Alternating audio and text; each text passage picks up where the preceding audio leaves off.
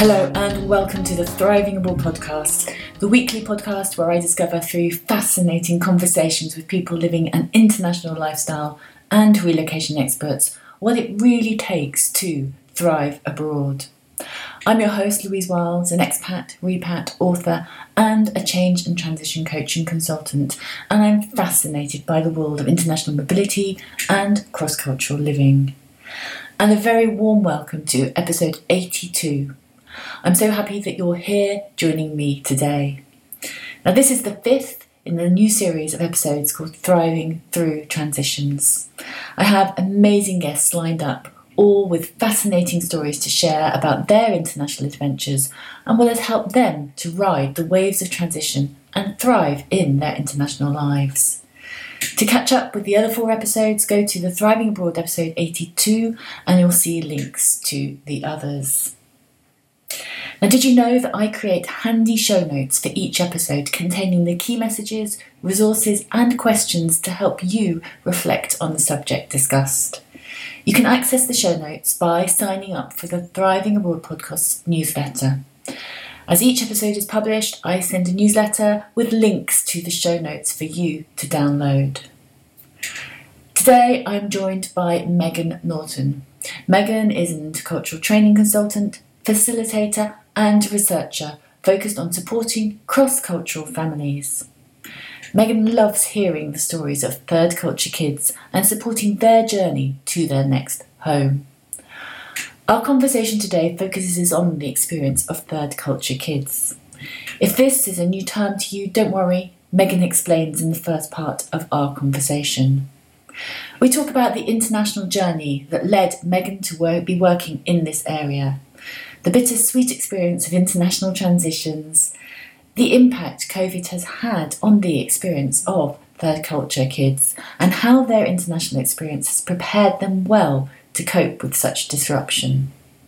Megan also provides tips for parents in supporting teens through transitions and her three top tips for thriving through transitions a rich conversation which I found super insightful as the parent of two TCKs. I really hope you enjoy the conversation.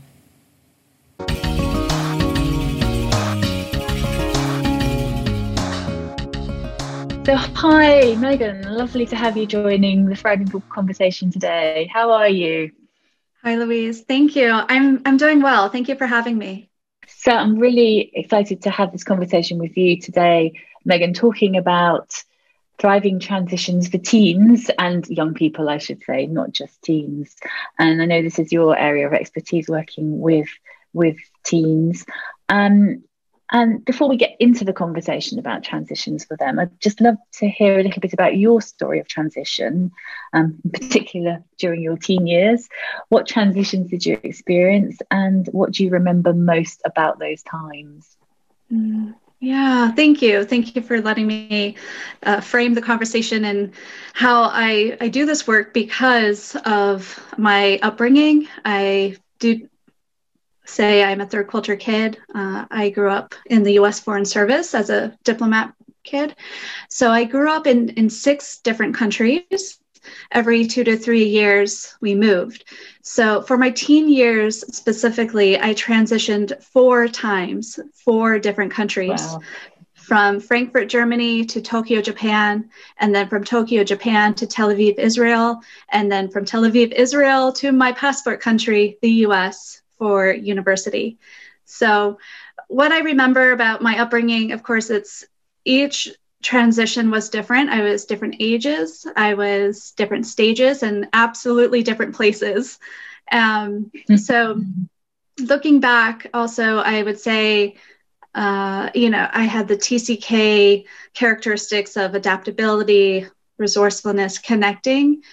But I also had my own sense of personal identity on the back burner um, on the back burner. In other words, I was trying to figure out how I fit in vis a vis the community, the place, the school, the culture. And in my teen years, I would say I wasn't a, a typical rebellious teen because uh, a teen needs to know the cultural rules before they can test them. And I never had enough time in those four countries, you know, growing up that in my teen teen years to master the cultural rules before I could break them. so that's a, a, positive hope for your parents, certainly, I should think. so, as well as actually having that transition and having to start again, you were having to understand a different culture, a language. Did you always live? Um, did you always go to international schools, or were you educated locally in some of the locations? Yes, I went to international schools. And so the language right. of instruction was in English, but in every international school, we were required to take another language. So I, mm. you know, was always learning and unlearning languages. Um, and then, of course, like picking up picking up the language wherever I was locally. Yeah, yeah. And how much of that do you remember now? do you have a do you speak a range of languages, or ha, does what had did one the new language subsume the previous one, and so on? Yes, they feel stacked. Um, you, I feel with with language learning, um, yeah, like development, I your brain defaults. I think the theory goes to the the last language you were learning, so you mm-hmm. have to like filter through, like going backwards. I have to filter through um, which language. So, and and it's funny because sometimes I'll come out with a phrase if I meet someone who who speaks a language that you know I picked up or uh, you know studied briefly, and they're like, "Oh, you speak it." I was like, "Nope, that's all I know. That's all I know." yeah, yeah, I can certainly relate to that because when I I worked um, before I ever moved abroad, I I worked a bit quite a bit in France, and I therefore had to learn French, and I could speak it reasonably well at that point. And then we moved to Spain and Portugal, and my French, oh, it's gone completely. I just find it impossible to. Um, I'm sure if I sat down and revised and really got my brain to think about it, it would be there. But um, yeah, I can definitely relate to the defaulting to the latest or the yes. last language. Yeah. So um, I know when we're talking about international kids and relocation, often people talk to talk about children who've moved internationally, lived in different countries as third culture kids, and then adults who've had that experience, such as yourself, as adult third culture kids. So, do you think you could just explain a little bit about what those the definition is for, for those t- those titles and then also i'm really interested to know how knowing that this terminology exists and this body of knowledge exists has helped you yeah, absolutely. Um, so, third culture kid, as kind of a textbook definition used by practitioners, um, it's a person who has spent their developmental years outside of their passport country or countries. So, third culture kids also are military kids, diplomat kids, missionary kids, kids of international school educators. Um, and so, the the the term is third culture kid. Um, adult third culture kid is a third culture kid over 21 i would say or um, which is different from a tca or a third culture adult who is someone who has grown up in one place or um, one location or inside their passport country and as an adult has gone abroad. So tca is not an adult tck um, mm. and there's been a long preamble of how these definitions are used, um, either by practitioners or researchers. And an emerging term that's more inclusive and like the umbrella term is a cross cultural kid. And that really uh, encompasses anyone who has had some sort of cross cultural upbringing in their childhood. Um, so I, I really appreciate that term too, because it, the the people who identify as a cross cultural kid um, they they've had similar experiences of transition of grief of loss of complexity. And so um, I, I would say yeah tck has been like this one term used by like diplomat, military, missionary. But mm. if we look at broader context, CCK um, is a new term that I think is more inclusive. Okay, I'm not a third culture the kid, but actually it's quite nice to know I'm a third culture adult. So that that I hadn't I hadn't realised that. So that's that's um yeah. it, it kind of gives you an, a, an element of an identity, doesn't it? And something to explain your experience. Um, how, how has it helped you? Yeah, absolutely. Um, I learned the term in high school, and I wish I had learned about it sooner. Um, or that even I would have learned about the profile better because I think it would have helped me transition or adjust better into my passport country, into university. So TCKs have some profile characteristics that many have written about, right? We have Misunderstood by Tanya Crossman. We have um, Arrivals, Departures, and Adventures in Between by Chris O'Shaughnessy. We have the Third Culture Kid book by Ruth Van Reken, David Pollock, Michael Pollock. And like most recently, um, there was a book published by Lauren Wells uh, about raising a healthy generation of TCKs. So I think that there are more resources there. There even the emergence of social media, I think there's more opportunity and exposure of the term. Um, mm-hmm. and with that, there's more access to understand what the complexity of the profile is. Now, I don't I don't like to say when I work with teens, when I work with families, when I work with TCKs, I don't say TCK is an identity. I like to say it's a profile because we each even though we are, you know, TCKs or we've grown up abroad, each one of us have our own personal identity of who we are. So it's our passions, skills, hobbies, community, family, interests, you know, et cetera, that uh, develops who we are as a person, and our emotional connections are going to be different. Um, so for TCKs, I think where they are known or where they feel safe or where they matter, where they feel conf- confident and competent can be a little bit more complex than perhaps a monocultural or person or someone who has lived in one location their entire life. So just understanding um, that complexity, uh, I think, gives some relief and some room to breathe. That I'm not weird, or I'm not strange, or I'm not terminally unique. I am complex. Mm, I like that definitely, and that um, and I know one of the sort of aspects of the TCK TCK experience that's often talked about is the the challenge of of leaving and the sadness or grief, however people want to name it, of of that experience as you leave behind, you know, places and people that you you know and, and love. And I think that's been one of the positives, hasn't it, that's come out of this work that people have, have recognized that there is that element of loss associated with these kind of transitions. Yes, absolutely. It's mm. definitely uh, paradoxical. It's the both mm. and of of the fear and anger and sadness, sometimes guilt, bitterness, tension of of leaving, right? All of those associated with change and transition and loss, and, there's also the happiness and anticipation, gratitude, and appreciation for this kind of upbringing, this kind of approach. So it's the both and. Yeah, yeah, and and um, so I think I think that sense of sort of endings and new beginnings and the sort of liminal space and the loss in between is is common to all kinds of different transitions and and I, I was just thinking that you know for teens in normal times, this kind of teenage age as you move from one ed- educational level to the next, so perhaps moving on to you know higher education, university, or some other form, um, choosing to do do something else. Teenagers experience a lot of transitions, but then when they're also living internationally, that is is is an additional dimension to add in. And then, and then of course, there's the transition of just growing up generally. Relationships probably go through various transitions as well.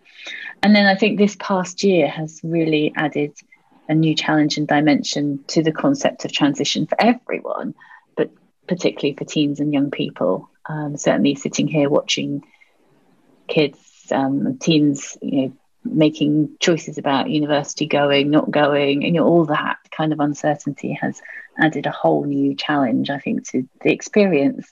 And I just wondered what, what you've observed.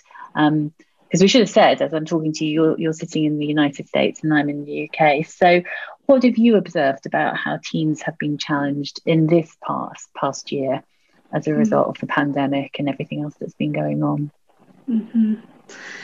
Oh, woof. It's been, it's, it's a heavy question. Um, and like yeah. you said, teenage years, it's this in between stage of this nexus between childhood and emerging adulthood.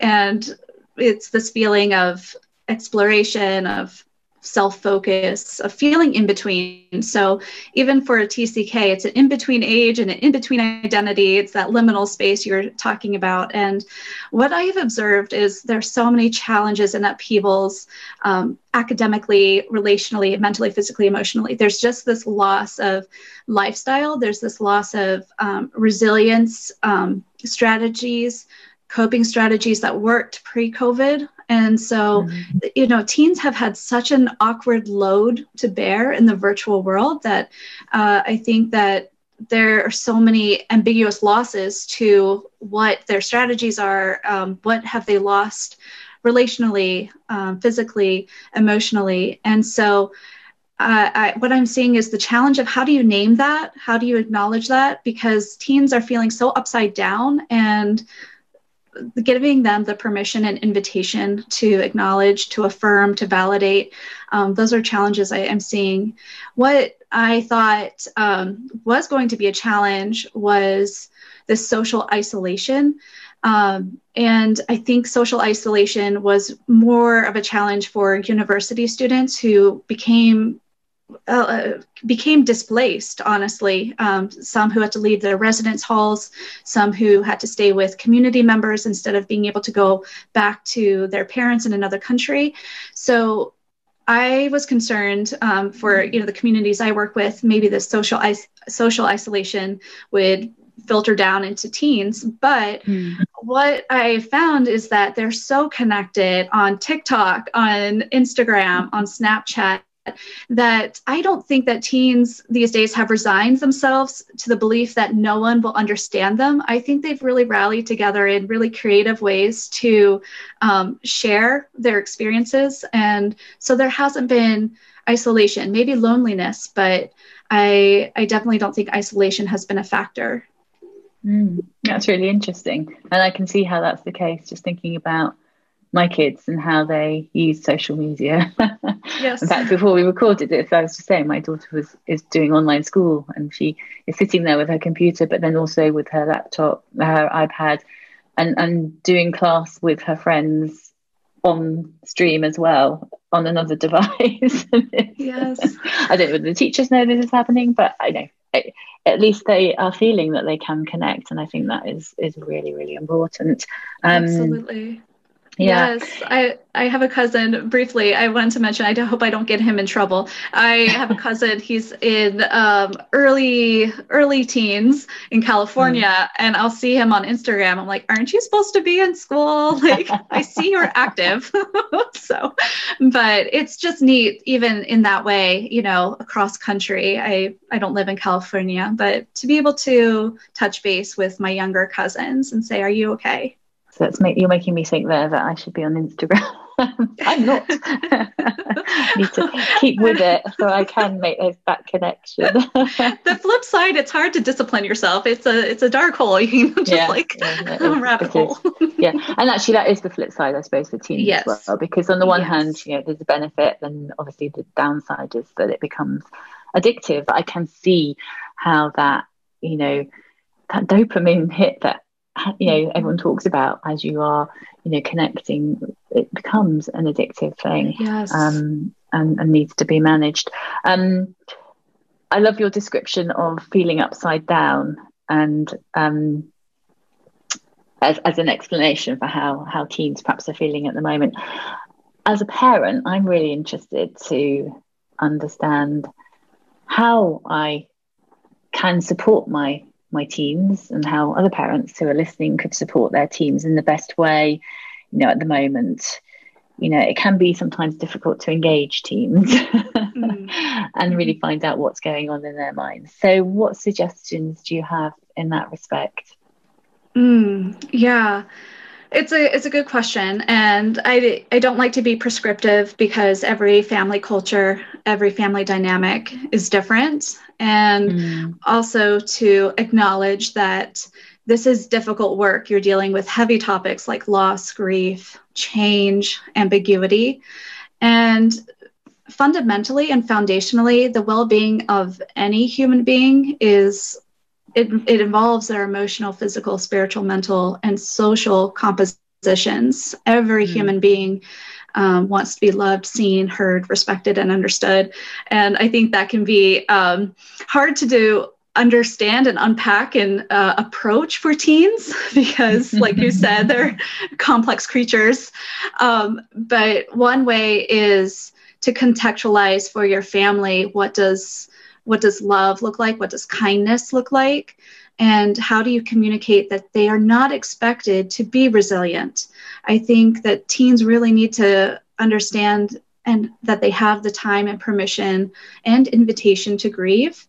Um, I think this looks like comforting, not encouraging. So, uh, you know, to use the phrase like at least when when at least you have this or at least you have that that's not really um, comforting. Like you're minimizing some pain and some hurts. You're not validating validating or affirming what they're feeling at the time. If you're saying at least um, you're trying to move them into a place of encouragement and not comfort.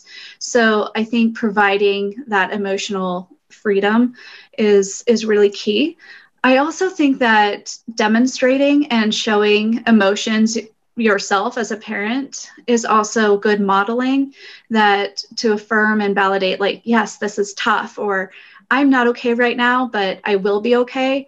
And and even if you lose a temper or if you said something out of frustration um, if i would say if your family culture is not one that involves the words i'm sorry please forgive me that's okay. I think also there are other words and synonyms that can convey the same meaning, like I need a do over, I messed up, um, are other phrases to use that communicate that same sort of I want to reconcile. I think it's so important for family units in this time to to be so vulnerable with each other. Um, it, there are so many stresses, and internal and external. Everyone is battling, and it goes back to what is the human need we need to feel loved and secure and validated and valued. So, um, you know, being that comforter, listener, cheerleader, I think those are some key key things to to kind of keep in mind. Yes, think that's a really great. Thank you very much for sharing those. I think it gives some lovely insight, and I love the the focus on on comfort. Um, and and listening and i think for parents sometimes that's a challenge because perhaps we can see what's not happening and we want to direct and absolutely that's not the right thing to do often um, and really we'd be best to ask the question sit back and listen and and see what comes so mm-hmm. yeah I, I I can relate to that, and I can also feel myself going, "Oops," when I have done a few of those, you know, um, encouraging rather than comforting. Is one that I suddenly, as you said it, I thought, "Oh, yes, no, I know where I've occasionally done that." and known it wasn't right actually so yeah and really. it's hard work that's the thing it's it's it's so hard like and um finding that balance of challenging and supporting with developing mm. their autonomy, developing their competence with choice and with responsibilities. I think this is an added factor in the family unit.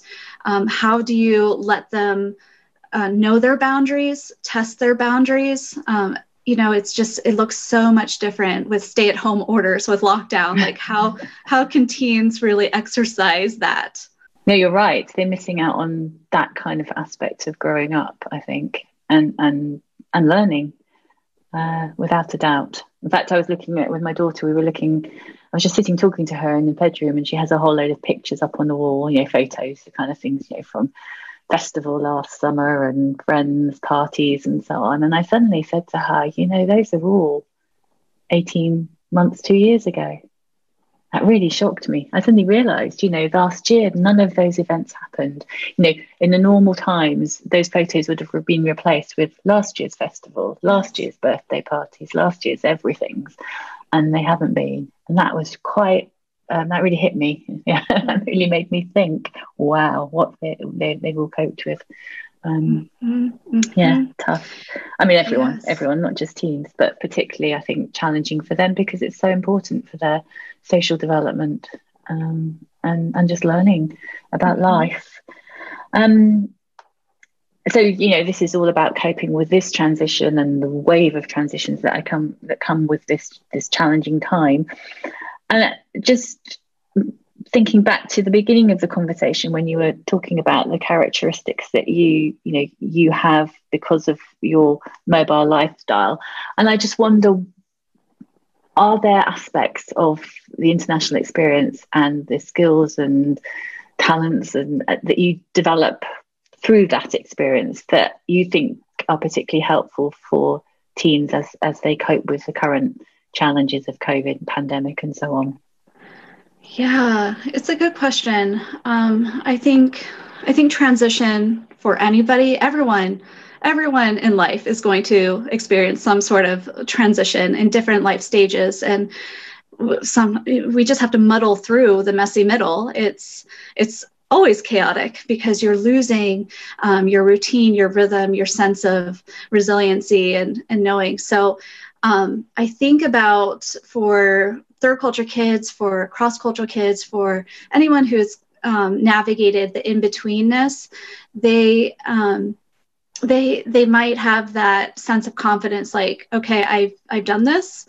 and I can do it again because I know that I've been through transition. I've walked through ambiguity, and I know that it's good and bad. I think um, that being acquainted with that kind of grief will help anybody going through transition to to say I need to move through these stages. Um, again, hard work, and I don't think grief is linear. Uh, I think it can be triggered. It's like, and it just mm-hmm. can, yeah, like you said, looking at the photos, it can just come up unexpectedly. Um, what I think um, sometimes TCKs um, have learned is to have this awareness of I am not in my comfort zone. If we think about the, the growth mindset model of comfort, growth, panic in concentric circles, in the comfort zone, you you know how to cope. Um, you feel settled. You feel known. You feel competent. You have significance and meaning and purpose in the growth zone, I think, uh, I mean, teens are always growing academically, um, socially, and testing those those growth areas. Mm-hmm. Um, now, panic. This is where I think everyone experienced last year in 2020 with COVID. Everyone panicked because normalcy is not normalcy anymore. There was nothing normal. We had to relearn everything, how to redo everything. Um, and what I think TCKs have done, they've had the skill set because they've walked through transition before. They know how to get back into the comfort zone quicker than people who have not had that kind of experience. And I'm afraid that people have normalized panic and like this sense of, angst of what's next, what's going to happen. Um, whereas if you have the awareness and curiosity and adaptability and ability to mm-hmm. get yourself back into the comfort zone, I think you're you're yeah more equipped and and healthier to move through life. Wow, that's a really great model. Me just thinking about where we are in the UK as we head into another lockdown, indeterminate lockdown, and and and just thinking about yeah how people have been behaving and it has been around panic. And and I, I, I can totally relate to that sort of I think the last last lockdown I felt myself adapting and, and and drawing on on the skills from having moved around often and knowing that yes with change comes transition but eventually it will settle um, and I think that's talking to the same point about finding that point of com- com- comfort and just having that knowledge that, that that will happen. We will settle into it. It may not be exactly what we want yes. um, or anywhere near what we want, but we will settle for now and cope with it and, there, and find comfort there as well. So I love that model. Thank you for sharing that. Um, so finally, quick fire question here looking forward and thinking about future transitions, knowing that as as teens who have relocated and lived internationally, we have all these wonderful um, skills and this knowledge and insight.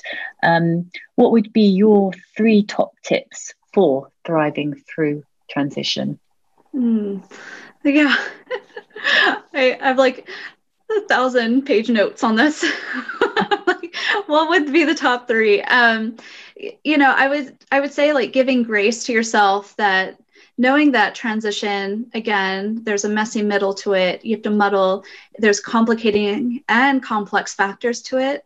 Um, so transition change is inevitable but growth is optional. And choose choose to pay attention to your mindsets and intentions um, I sometimes suggest to teens write out some mantras with really proactive verbs like I will, I choose, I am, I have, I feel to heighten that self awareness of where they belong, their identity, and their their own judgments and assumptions and intentions for for themselves.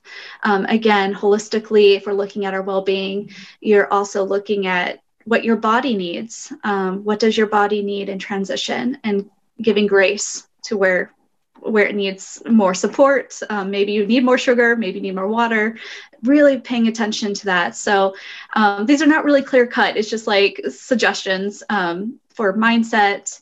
Also finding out what what centers and grounds you. Um, I think what again in the panic zone you're focusing on what you can't control. To get back to the comfort zone you're looking at what you can control.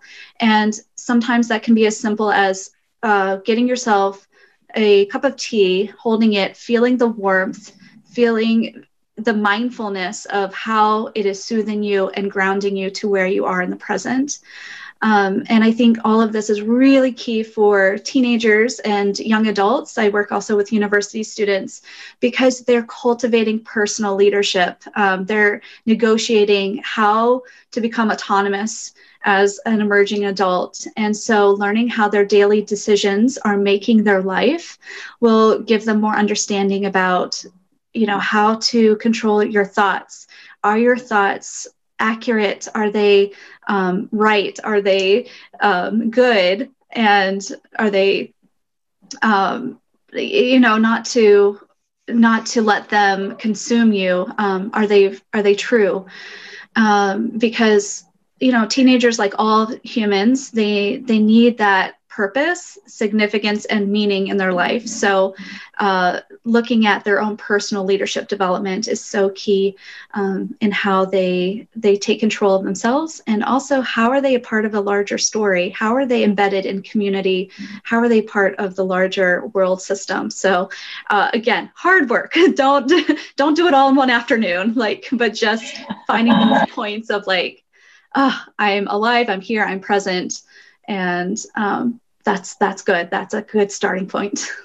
yes, yeah, no, and I, I, love I love the messy middle. I always say about change. Change is a mixture of messy, mess, mess and magic. there oh, can be magic, that. but there can magic. also be mess. Yes. Yeah, and I think your point earlier, but also I guess you, you know, part of what you're talking about there feeds into it as well. This whole concept of resilience and the fact that you know it's not about being strong. Um, it's also you know things ebb and flow highs and lows, ups and downs, and um, yeah, looking for what you can control um, is, is really important at those in those points. So thank you so much, Megan. I think you've given us some really great insights there. I have this sense that there is so much more you could share with us, but we're going to have to bring the conversation to a close. Um, if people want to find more about you and your business, how can they sort of connect with you? Where can you send them to learn more?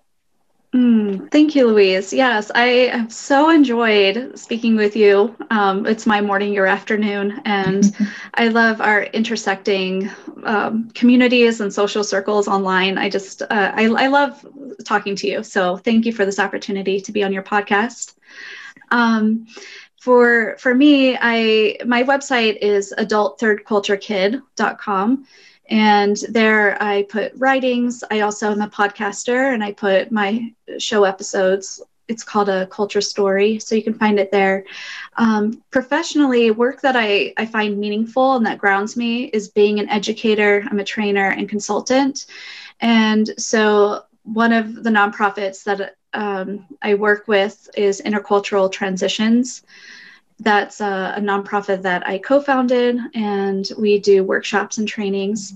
So, you can find that at interculturaltransitions.org. Um, and I also contract with with an organization called Mu Kappa International. This is a faith-based organization that helps TCKs um, thrive at university. So if you yeah have young people going to university um, we're we're us based um, we're we're looking at developing a virtual chapter um, because of what covid-19 has done to our world so we'll see about that. But um, those are places that you can find me, and I I love to develop programming and workshops for teens and TCKs. Fantastic, and so and I, I would also second. I know your. I think it's on your adult third culture kid. You have some really great blog posts there. I was having a read through some of them recently, um, and so I, I recommend people go and take a look and a read of those because um, you have so much insight to share, and they're definitely demonstrating that. Well mm. worth a read. So, thank you so much, Megan. Really lovely to speak to you, and thank you so much for your time today. And thank you so much for listening. I hope you found great value in this conversation, and a huge thank you to Megan for her insights and advice. For me, my biggest takeaway as a parent was to work on comforting rather than encouraging. I know there is probably a time and a place for both strategies, and the experience of the pandemic has definitely encouraged me to think about how I use both. It's also good to know that the transition experience third culture's kids experience can support them to adjust back to comfort in times of disruption. Remember, the show notes with a summary of key messages and some reflection questions drawn from this podcast conversation are available to subscribers of the Thriving Abroad newsletter. So go to the blog post at www.thrivingabroad.com, look for episode 82, and you'll see the button to sign up for the newsletter. So go and register now, and I'll be in touch with those show notes. I'll be back soon with the next Thriving Abroad conversation when I'll be speaking to Kani Asted Skov Hansen and Paul Vanderbroeck about their newly published book, Here We Are The International Career Couple Handbook. That is a truly great conversation, and I really look forward to sharing it with you. Meanwhile, stay safe and well wherever you are in the world. Until next time, bye bye for now.